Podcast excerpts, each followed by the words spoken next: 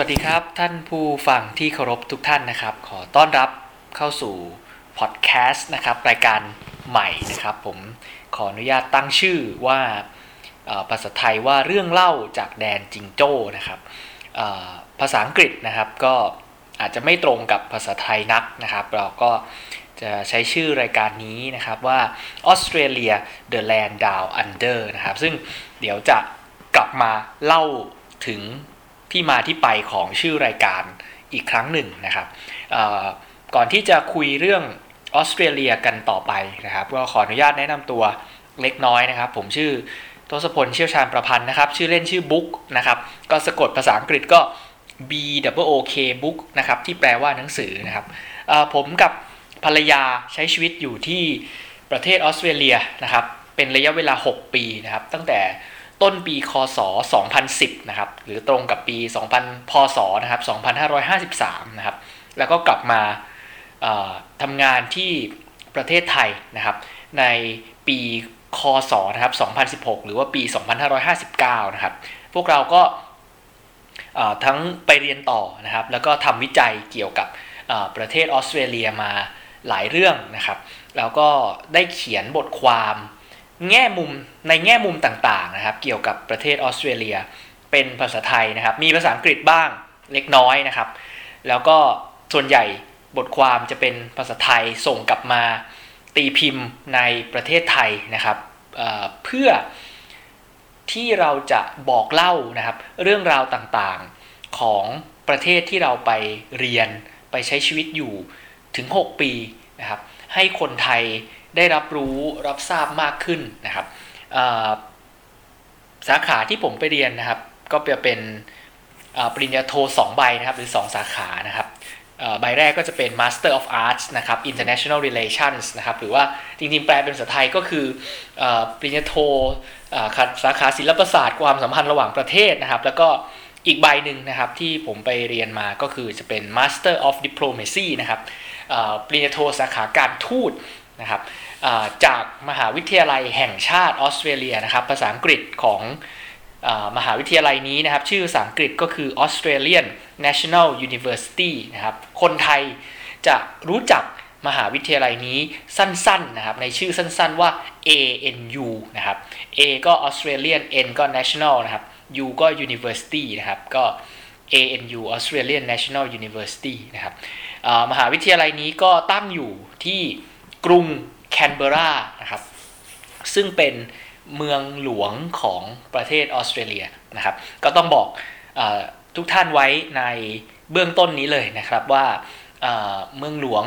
ของประเทศออสเตรเลีย ไม่ใช่ซิดนีย์ไม่ใช่เมลเบิร์นนะครับหรือแม้แต่ไม่ใช่เพิร์ธนะครับซึ่งเป็นเมืองใหญ่เป็นเมืองท่านะครับทั้ง 3 เมืองก็เป็นเมืองที่มีความสำคัญทางด้านเศรษฐกิจแล้วก็อาจจะเป็นที่รู้จักนะครับ กว้างขวางมากกว่าเมืองหลวงจริง ๆ ของประเทศนะครับ ซึ่งโดยปกตินะครับ เวลาเราเรียกชื่อเมืองหลวงนะครับ ภาษาทางการเราก็จะเติมคำว่ากรุงลงไปนะครับ อันนี้ก็จะเป็นกรุงแคนเบรานะครับ ก็สถานเอกอัครราชทูตไทยนะครับ ที่ออสเตรเลียก็จะตั้งอยู่ที่กรุงแคนเบราแห่งนี้นะครับ ซึ่งรายละเอียดนะครับว่าทำไมกรุงแคนเบรานะครับ หรือ เราจะเรียกแคนเบราเฉยๆก็ได้นะครับได้รับเลือกให้มาเป็นเมืองหลวงของประเทศออสเตรเลีย ก็มีเรื่องราวที่น่าสนใจมีประวัติความเป็นมาอย่างไรนะครับ ก็เดี๋ยวผมก็จะขออนุญาตมาเล่าให้ฟังในตอนต่อๆไปนะครับจากประสบการณ์ของพวกเรานะครับ ผมกับภรรยาที่อยู่ที่ประเทศออสเตรเลียมาเนี่ยครับ จริงๆก็พบว่ามี นักศึกนักเรียนนักศึกษาไทยนะครับจำนวนไม่น้อยนะครับ ที่ไปเรียนต่อออสเตรเลียในแต่ละปีนะครับ แล้วถ้าเราย้อนกลับไปในอดีตนะครับ ก็จะมีผู้หลักผู้ใหญ่หลายท่านนะครับที่ได้รับทุนการศึกษาจากรัฐบาลออสเตรเลียนะครับ เราจะคุ้นเคยกันในชื่อทุนโคลัมโบนะครับภาษาอังกฤษนะครับก็จะเรียกว่าเป็น Colombo Plan นะครับหรือว่าโคลัมโบแพลนสกอ l าชิพนะครับเนื่องจากว่า มีการประกาศนะครับที่จะให้ทุนการศึกษาแก่นักเรียนนักศึกษาจากประเทศในเอเชียตะวันออกเฉียงใต้นะครับ ที่กรุงโคลัมโบนะครับ ซึ่งเป็นเมืองหลวงของประเทศศรีลังกานะครับแล้วก็มีผู้หลักผู้ใหญ่ของประเทศไทยหลายท่านนะครับ ที่เดินทางไปศึกษาต่อด้วยทุนนี้นะครับ ตั้งแต่ปี 1952 นะครับ คือหลังสงครามโลกมาได้สักพักหนึ่งนะครับ หรือตรงกับพุทธศักราช 2495 นะครับ แล้วก็ รัฐบาลออสเตรเลียเนี้ยก็ให้ทุนนะครับเรื่อยมาจนถึงปี 1985 นะครับหรือปี 2528 นะครับเป็นปีที่ผมเกิดพอดีนะครับ จนถึงยุคปัจจุบันนะครับ ท่านผู้ฟังครับก็ยังมีนักเรียนไทยนะครับนักนักศึกษาไทยที่ไปศึกษาต่อในประเทศออสเตรเลียจำนวนไม่น้อยนะครับ ตัวเลขนะครับจะวิ่งอยู่ราวๆนะครับ14,000 นะครับ จนถึงเกือบเกือบ20,000 คนนะครับ ตัวเลขทางการที่มีการเก็บสถิตินะครับ อย่างในปี 2018 นะครับ หรือปีพุทธศักราช 2561 นะครับรัฐบาลออสเตรเลียนะครับ บอกว่ามีจำนวนนักเรียนนักศึกษาไทยนะครับ อยู่ในออสเตรเลียนะครับ 18,000 กับ 14 คนนะครับก็ถ้าไล่เรียงอันดับนะครับ ประเทศที่มีนักศึกษาต่างชาติอยู่ในออสเตรเลียมากที่สุด ประเทศไทยก็จะอยู่อันดับที่ 8 นะครับ แล้วปีอื่นๆนะครับก็ ติด 1 ใน 10 หรือท็อป 10 มาโดยตลอดนะครับ แน่นอนว่าจำนวนเท่านี้นะครับ อาจจะไม่ได้สูงมากเมื่อเทียบกับนักศึกษาอินเดียหรือจีนนะครับ อย่างจีนเนี่ยจะมีก่อนหน้าที่จะเกิดเรื่องอการแพร่ระบาดของโรคโควิด -19 นะครับ ก็จะมี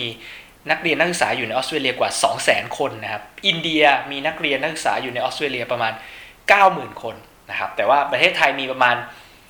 14,000 จนถึงประมาณ 20,000นะครับ ก็นับว่าอาจจะไม่ได้เยอะเท่าจีนเท่าอินเดียนะครับ จริงๆจีนกับอินเดียก็มีเยอะมีนักศึกษาเยอะทั่วโลกนะครับ แต่ก็ถือว่ามีจำนวนที่มากพอสมควรนะครับพวกผมนะครับเชื่อเสมอว่าในการไปเรียนต่อต่างประเทศนะครับสิ่งหนึ่งที่เราจะได้นะครับ นอกเหนือจากวิชาความรู้เนี่ย จริง ๆ อาจจะสำคัญกว่าวิชาความรู้ด้วยซ้ำไปนะครับคือเรื่องของประสบการณ์นะครับ พวกเราจริง ๆ พอไปใช้ชีวิตอยู่ต่างประเทศนานๆเนี่ยเราค้นพบความจริงนะครับว่าวิชาความรู้นะครับในสาขาต่างๆ ที่เราเรียนกันมานะครับ อย่างผมเรียนรัฐศาสตร์นะครับความสัมพันธ์ระหว่างประเทศมาเนี่ยก็จะค้นพบว่าจริง ๆ วิชาความรู้เนี่ยมันแสวงหาได้จากทั่วทุกมุมโลกเลยนะครับ แม้แต่อยู่เมืองไทยเองนะครับ เราก็สามารถที่จะแสวงหาความรู้นะครับ สั่งซื้อหนังสือผ่านทางเว็บไซต์ต่างๆ ได้อย่างสะดวกสบายนะครับ แต่การได้ไปเรียนในต่อในต่างประเทศนะครับ มันทำให้เราได้ประสบการณ์นะครับในการใช้ชีวิตและที่สำคัญที่สุดนะครับ มันทำให้เรามีโอกาสที่จะได้เรียนรู้และสัมผัสวิถีชีวิตนะครับ รวมทั้ง เรื่องราวต่างๆนะครับของประเทศที่เราไปเรียนที่เราไปใช้ชีวิตอยู่นะครับ อย่างในกรณีของพวกผมเนี่ยก็ชัดเจนก็คืออประเทศออสเตรเลียนั่นเองนะครับ เพราะฉะนั้นสิ่งหนึ่งที่ผมฝากรุ่นน้องนะครับ ที่มีโอกาสเดินทางไปเรียนต่อต่างประเทศ ไม่ว่าจะเป็นประเทศใดก็ตามนะครับ โดยเฉพาะยิ่งถ้ายิ่งถ้าไปออสเตรเลียนะครับ ผมจะพยายามบอกว่า ถ้ามีโอกาสได้เดินทางไปต่างประเทศแล้วทั้งทีนะครับ ควรที่จะใช้เวลานะครับ อาจจะเป็นเวลาว่างจากการเรียนก็ได้นะครับ สัมผัสและซึมซับและเรียนรู้เเรื่องราวนะครับของประเทศนั้นๆ ให้มากที่สุดเท่าที่จะเป็นไปได้ เพราะนี่คือโอกาสที่มันไม่ได้มาบ่อยๆนะครับ แล้วเมื่อมีโอกาสแล้วก็ควรจะควรจะเรียนรู้เรื่องราวเหล่านี้ ซึ่งเป็นเรื่องที่ไม่สามารถหาอ่านได้จาก ตำราเล่มไหนเลยนะครับพูดง่ายๆคือว่าถ้าอ่านหนังสือเนี่ยอ่านอยู่ที่ไหนก็ได้ครับ อ่านอยู่เมืองไทยก็ได้ ไม่จำเป็นต้องเดินทางเสียค่าใช้จ่ายไปไกลถึงต่างประเทศ แต่เมื่อมีโอกาสไปต่างประเทศทั้งทีนะครับ เราควรจะเรียนรู้นะครับ ซึมซับประสบการณ์นะครับ วิถีชีวิตของผู้คนนะครับ ที่อยู่รอบๆตัวเราให้มากที่สุดนะครับ นั้นด้วยเหตุนี้นะครับผมก็เลยคิดว่าจากประสบการณ์ที่ผมอยู่ในออสเตรเลียมา แล้วก็ทำวิจัยนะครับศึกษาเรื่องราวเกี่ยวกับออสเตรเลียรวมทั้งมีประสบการณ์ตรงที่สัมผัสกับคนออสเตรเลีย และระบบต่างๆ ของออสเตรเลียด้วยนะครับ ก็อยากจะนำมาเล่าสู่กันฟังนะครับ ให้คนไทยเรานะครับ ได้รับรู้เรื่องราวนะครับ เกี่ยวกับ ประเทศตะวันตก ที่อยู่ใกล้ประเทศไทยที่สุดประเทศนี้มากขึ้นกว่าที่เราเคยเป็นมานะครับเเราอาจจะรู้จักออสเตรเลียมา ในฐานะที่มีจิงโจ้นะครับ ก็เป็นสัตว์ที่น่ารักนะครับ มีโคอาล่านะครับแล้วก็มีออสเตรเลียนโอเพนสำหรับคนที่ชอบอดูกีฬานะครับเทนนิสออสเตรเลียนโอเพนแข่งกันต้นปีนะครับ ก็เป็นรายการ ที่สำคัญ บางท่านอาจจะรู้จักซิดนีย์โอเปร่าเฮาส์อย่างนี้เป็นต้นนะครับ แต่เชื่อผมนะครับออสเตรเลียมีสิ่งที่น่าสนใจนะครับ อีกมากมายหลายด้านนะครับ ทั้งเรื่องประวัติศาสตร์ ภูมิศาสตร์ การเมืองการต่างประเทศ เศรษฐกิจสังคมวัฒนธรรมนะครับ การเดินทางการคมนาคมไปจนถึงเรื่องของการท่องเที่ยวนะครับ ที่สำคัญนะครับ เรื่องแม้แต่เรื่องที่เป็นกระแสอยู่ในโลกปัจจุบันตอนนี้นะครับ ก็อย่างเช่นเรื่องรัฐบาลดิจิทัลนะครับ หรือ digital government นะครับที่ทุกประเทศทั่วโลกก็ว่าได้นะครับกำลังตื่นตัวกำลังพยายามผลักดันให้รัฐบาลนะครับของประเทศตัวเองเนี่ยกลายเป็นรัฐบาลดิจิทัลให้ได้นะครับออสเตรเลียถือเป็นประเทศชั้นนำนะครับ ในด้านรัฐบาลดิจิทัลนะครับ ดูจากดัชนีสากลทั้งหลายนะครับ เช่น United Nations e-Government Survey นะครับ ก็อยู่ในอันดับที่ 5 ของโลกนะครับ ในอดีตเนี่ยอยู่อันดับที่ 2 มาหลายปีมากๆนะครับ อย่างน้อยก็ตั้งแต่ปี 2014 เนาะ 2557 นะครับ แล้วก็เพิ่งจริงๆเพิ่งมาตกอันดับเมื่อปีนี้เองนะครับ ปี 2020 หรือ 2563 นี้นะครับ เพราะฉะนั้นแม้แต่เรื่องที่เป็นเรื่องทันสมัยนะครับผมก็มีออสเตรเลียก็ถือว่าเป็นประเทศชั้นนำเช่นเดียวกันนะครับ แต่ว่าเนื่องจากว่าอย่างที่ผมเรียนนะครับประวัติการศึกษาของผมนะครับผมจบรัฐศาสตร์นะครับ ทั้งปริญญาตรีและปริญญาโทนะครับมันเรื่องราวต่างๆที่นำมาเล่าสู่กันฟังนะครับ อาจจะเน้นหนักไปในเรื่องของ การเมืองการปกครองการต่างประเทศนะครับ มากกว่ามากหน่อยนะครับ แต่ว่าเรื่องอื่นก็จะสอดแทรกเข้ามานะครับ แล้วก็เรื่องใดก็ตามที่ผมเคยมีประสบการณ์ส่วนตัวนะครับ ก็จะพยายามนำมาเล่าสู่กันฟังแทรกเข้าไปในเนื้อหาต่างๆด้วยนะครับผมย้อนกลับมานะครับ เรื่องชื่อรายการนะครับ วันนี้ก็ขออนุญาตอธิบายเรื่องชื่อรายการสักนิดหนึ่งครับ ภาษาไทยนะครับ ผมตั้งชื่อรายการนี้ว่าเรื่องเล่าจากแดนจิงโจ้นะครับ จริงๆ แทบจะไม่ต้องอธิบายเลยด้วยซ้ำไปนะครับ เพราะว่าจิงโจ้เนี่ยเป็นสัตว์ที่เป็นสัญญลักษณ์ของ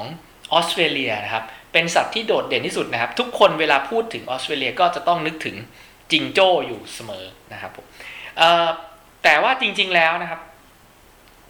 จิงโจ้เนี่ยมีความสำคัญอีกอย่างหนึ่งด้วยนะครับ คือ ถ้าเราดูตราแผ่นดินนะครับของออสเตรเลียนะครับภาษาอังกฤษเราใช้คำว่า coat c o a t coat นะครับ coat of arm นะครับแปลว่าตราแผ่นดินนะครับ ตราแผ่นดินของประเทศไทยคือครุฑใช่ไหมครับแต่ตราแผ่นดินของออสเตรเลียเนี่ยจะมีสัตว์นะครับอยู่ 2 ชนิดด้วยกันนะครับถ้าเรามองนะครับสมมุติเรานั่งอยู่บนนั่งนั่งเก้าอี้อยู่ แล้วว่ามีเอกสารวางอยู่นะครับ มองลงไปนะครับ ในบนตราแผ่นดินของออสเตรเลียเนี่ยทางซ้ายมือของเราจริงๆ ก็คือทางขวาของตราถูกไหมครับ ทางซ้ายมือของเราหรือทางขวาของตราเนี่ยจะเป็นสัตว์ชนิดนี้แหละก็คือจิงโจ้นะครับอีกอีกฝั่งหนึ่งนะครับก็คือมองมองมองเอกสารเนี่ยเวลามองเอกสารมันจะอยู่ทางขวานะครับ ก็คือนกอีมูนะครับซึ่งเป็นนกที่เข้าใจว่าน่าจะใหญ่เป็นอันดับ 2 ของโลกนะครับ แล้วก็เป็นนกที่บินไม่ได้ด้วยนะครับคำถามถามว่าทำไมตราแผ่นดินของออสเตรเลียนะครับ จึงเลือกใช้สัตว์ 2 ชนิดนี้เป็นสัญลักษณ์นะครับทั้งทั้งที่ออสเตรเลียก็มีสัตว์อีกมากมายหลายชนิดนะครับ เช่นโคอาล่านะครับมีตุ่นปากเป็ดด้วยนะครับ แล้วก็ยังมีมีดิงโก้นะครับ ซึ่งตอนนี้ก็ใกล้สูญพันธุ์เต็มทีนะครับ มี Tasmanian devil นะครับ ซึ่งเป็น สัตว์เลี้ยงลูกด้วยนมที่กินเนื้อที่ใหญ่ที่สุดในโลกนะครับแต่ทำไมถึงเลือกสัตว์ 2 ชนิดนี้นะครับคำตอบนะครับที่ได้มาจากคนออสเตรเลียอธิบายเลยนะครับเขาอธิบายว่า สัตว์สองชนิดนี้เป็นสัตว์ที่เดินถอยหลังไม่ได้ครับเเราจะไม่เคยเห็นรูปจิงโจ้เราจะไม่เคยเห็นจิงโจ้กระโดดถอยหลังถูกไหมเเพราะฉะนั้นเนี่ยเขาเลือกสัตว์สองชนิดนี้ เพราะประเทศจะมีแต่ความ เจริญก้าวหน้าเท่านั้นนะครับเพราะฉะนั้นเราจึงมีคำพูดที่ติดตลกกันนะครับ แล้วจริงๆแล้วผมเข้าใจว่ามีเพื่อนคนไทยนะครับบางคนเคยใช้มุกนี้ด้วยก็คือว่า ถ้าเจอจิงโจ้วิ่งไล่นะครับ หรือไม่ใช่วิ่งไล่กระโดดไล่ตามนะครับ เพราะว่าจิงโจ้ถ้าอยู่ในป่านะครับ หรืออยู่ตามสวนหรือเป็นที่โล่งแจ้งตามเมืองนะครับ โดยเฉพาะที่แคนเบราเนี่ยจะเจอจิงโจ้ตามสมทุมพุ่มไม้อยู่ตลอดเวลานะครับ มันเป็นจิงโจ้ที่ดุนะครับ อย่าเข้าไปเล่นเด็ดขาดนะครับ ถ้าอยากเจอจิงโจ้ที่เชื่องเชื่องนะครับ ให้ไปสวนสัตว์นะครับ เพราะว่าจิงโจ้เหล่านั้นจะชินกับการเล่นกับคนนะครับ แล้วเราก็สามารถให้อาหารด้วย แต่ถ้าเจอจิงโจ้ที่อยู่ตามธรรมชาติ กรุณาหลีกเลี่ยงนะครับ ถ้าเจอจิงโจ้กระโดดไล่นะครับให้วิ่งสวนทางมันนะครับ เพราะว่ามันต้องใช้เวลาในการกลับตัวนะครับมันเนื่องจากมันไม่สามารถกระโดดถอยหลังได้นั่นเองนะครับ เราก็จะมีเวลาในการหนีได้นะครับเกรดอีกเรื่องหนึ่งเกี่ยวกับจิงโจ้ก็คือว่ามันมีความสับสนอยู่เยอะนะครับ แม้แต่ชาวต่างชาติก็สับสนนะครับเพราะฉะนั้นชื่อประเทศออสเตรเลียนะครับจะใกล้เคียงนะครับกับประเทศที่อยู่ใน ยุโรปประเทศหนึ่งท่านนึกออกไหมครับว่าเป็นประเทศอะไรนะครับคำตอบก็คือประเทศออสเตรียนะครับที่เมืองหลวงคือกรุงเวียนนานะครับแล้วก็อยู่ติดกับเยอรมนีนะครับก็จะมีนักท่องเที่ยวนะครับ ไปถามคนออสเตรียอยู่เรื่อยนะครับ ว่าไอจะไปหาดูจิงโจ้ได้ที่ไหนนะครับ สุดท้ายคนออสเตรียและรัฐบาลออสเตรียนะครับ ก็เลยทำภาพนะครับ ติดไว้ตามถนนนะครับ แล้วตอนหลังภาพนี้นะครับกลายเป็นสัญลักษณ์ แล้วก็กลายเป็นภาพที่เอามาติดบนแก้วนะครับ มาสกรีนบนเสื้อนะครับ ก็สามารถขายได้นะครับ ป้ายนี้รุ่นพี่ผมนะครับชื่อพี่ปูเป้นะครับเป็นรุ่นพี่ที่คณะอักษรศาสตร์จุฬานะครับ แกไปออสเตรียแล้วแกถ่ายรูปภาพนี้มาให้ดูนะครับ คือป้ายนี้ก็จะเขียนว่า no kangaroos in Austria นะครับ ก็แปลว่า ไม่มีจิงโจ้ในประเทศออสเตรียนะครับงั้นถ้าไปไปหานะครับจิงโจ้ที่ประเทศออสเตรียก็จะไม่เจอนะครับ อันนี้ก็เป็นเกร็ดความรู้นะครับหรือเกร็ดข้อมูลนะครับเล็กๆน้อยๆที่เกี่ยวกับจิงโจ้นะครับจิงโจ้ก็เป็นจริง ๆ เป็นสัตว์ที่ตัวใหญ่มากนะครับ แล้วก็น้ำหนักเยอะด้วย แล้วก็เคยมีคนออสเตรเลียนะครับ ประสบอุบัติเหตุนะครับ แล้วขับรถชนจิงโจ้ประจำนะครับ แล้วก็ผมก็เคยเกือบนะครับ เกือบเกือบที่จะชนจิงโจ้นะครับ ดีที่เบรกทันนะครับ มันกระโดดวิ่งกระโดดตัดหน้ารถนะครับหลายหลายคนนะครับ แม้แต่รุ่นพี่คนไทยที่อยู่ที่นู่นนะครับ ก็เวลาขับรถแล้วชนจิงโจ้ทีเนี่ยก็รถเข้าอู่ไปหลายวันนะครับ แล้วแถมตัวเองก็อาจจะได้รับก็ก็ได้รับบาดเจ็บนิดหน่อยต้อง แบบจริงๆบางบางท่านก็ไม่นิดนะครับ ก็ต้องไปหาหมอให้หมอรักษากันเลยทีเดียวนะครับส่วนชื่อภาษาอังกฤษนะครับของรายการที่ผมจัดอยู่ตอนนี้นะครับก็คืออจริงๆ ถ้าเรื่องเล่าจากแดนจิงโจ้นะครับแปลเป็นภาษาอังกฤษตรงๆ มันควรจะแปลว่า stories นะครับ from the land of kangaroos นะครับแต่ว่าขออนุญาตเปลี่ยนนิดนึงนะครับเป็น the Australia the land down under นะครับคำว่า the land down under เนี่ยเป็นคำที่คนนะครับทั่วไปในโลกนะครับมักจะพูดถึงออสเตรเลียนะครับเวลาเราพูดว่า the land down under เนี่ยคือมันหมายถึงออสเตรเลียนั่นเองนะครับ จริงๆคนที่พูดคำว่า down under นะครับ ได้ลึกซึ้ง กินใจและมีความหมายที่สุดนะครับ คืออดีตนายกรัฐมนตรีท่านหนึ่งนะครับของออสเตรเลีย เป็นนายกรัฐมนตรีหญิงท่านแรกของประเทศนะครับและตอนนี้ก็ยังเป็นท่านเดียวด้วยนะครับ ท่านชื่อจูเลียกิลาดนะครับ เป็นนายกรัฐมนตรีนะครับคนที่ 27 นะครับ แล้วก็ดำรงตำแหน่งตั้งแต่วันที่ 20 มิถุนายนนะครับ คศ 2010 นะครับ หรือปี 2553 นะครับ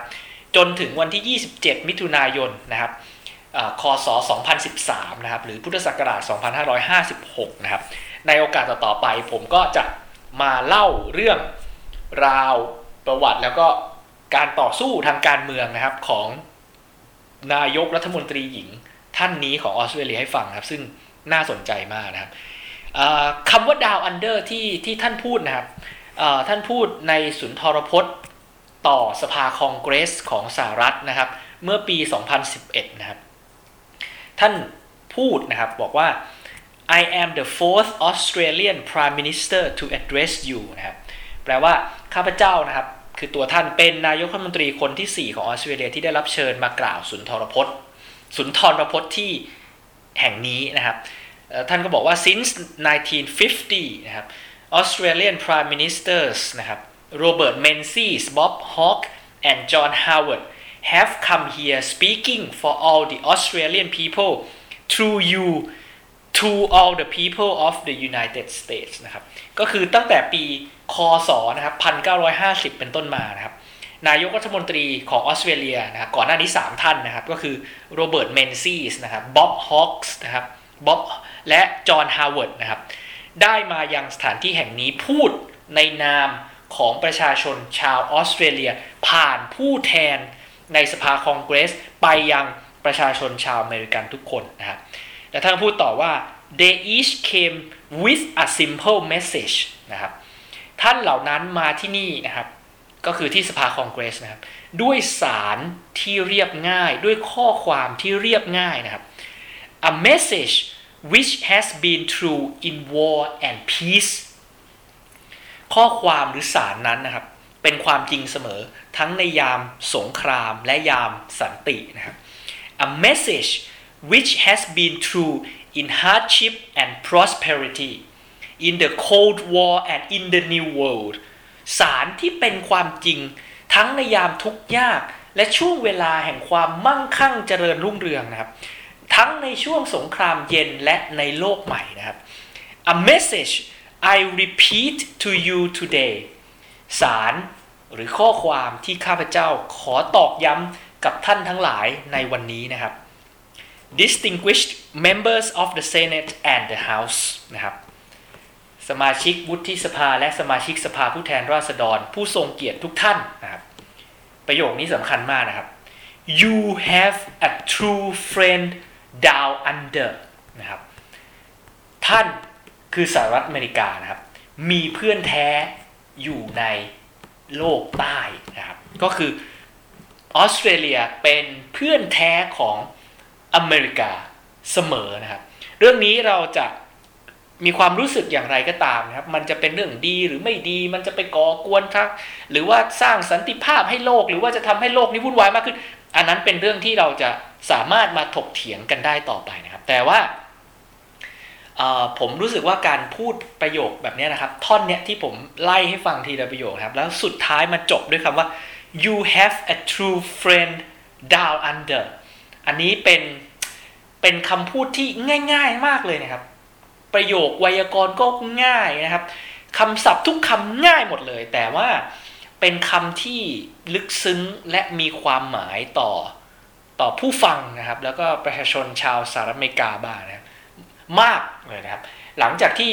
พูดประโยคนี้จบนะครับ คนหรือสสสวที่อยู่ในห้องประชุม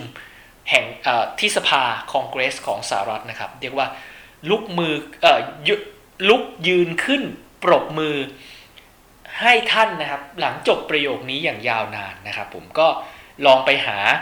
สุนทรพจน์ฉบับเต็มกันได้นะครับ ลอง search นะครับช่องใน YouTube นะครับ ช่องชื่อ Lee นะครับ L E E Lee นะครับ แล้วก็คำนี้น่าจะว่า Mouat นะครับ M O U A T นะครับ ลอง search คำนี้แล้วก็มันจะขึ้นมานะครับว่าเป็น Julia Gillard speech to U.S. Congress part one of three นะครับ ก็คือมีทั้งหมด 3 คลิปนะครับ ก็ลองไปไล่ฟังดูนะครับ เพราะฉะนั้นก็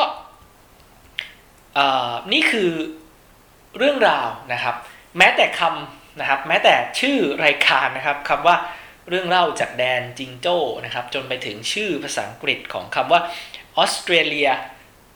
The Land Down Under นะครับ ก็มีความหมายและมีที่มาที่ไปอย่างนี้นะครับ ก็เพื่อไม่ให้คลิปแต่ละตอนนั้นยาวเกินไปนะครับ ก็ในรายละเอียดเกี่ยวกับประเทศออสเตรเลียนะครับ ความน่าสนใจเบื้องต้นนะครับ แล้วก็ลักษณะพื้นฐานนะครับ ไม่ว่าจะเป็นภูมิประเทศภูมิอากาศนะครับ รวมทั้งประวัติศาสตร์ความเป็นมาคร่าวๆของประเทศออสเตรเลียนะครับ ผมก็จะมาเล่าให้ฟังในตอนที่ 2 ต่อไปนะครับ วันนี้ก็หมดเวลาแล้วขออนุญาตลาไปก่อน และพบกันใหม่ตอนหน้าในรายการ เรื่องเล่าจากแดนจิงโจ้หรือออสเตรเลีย The Land Down Under ครับ สวัสดีครับ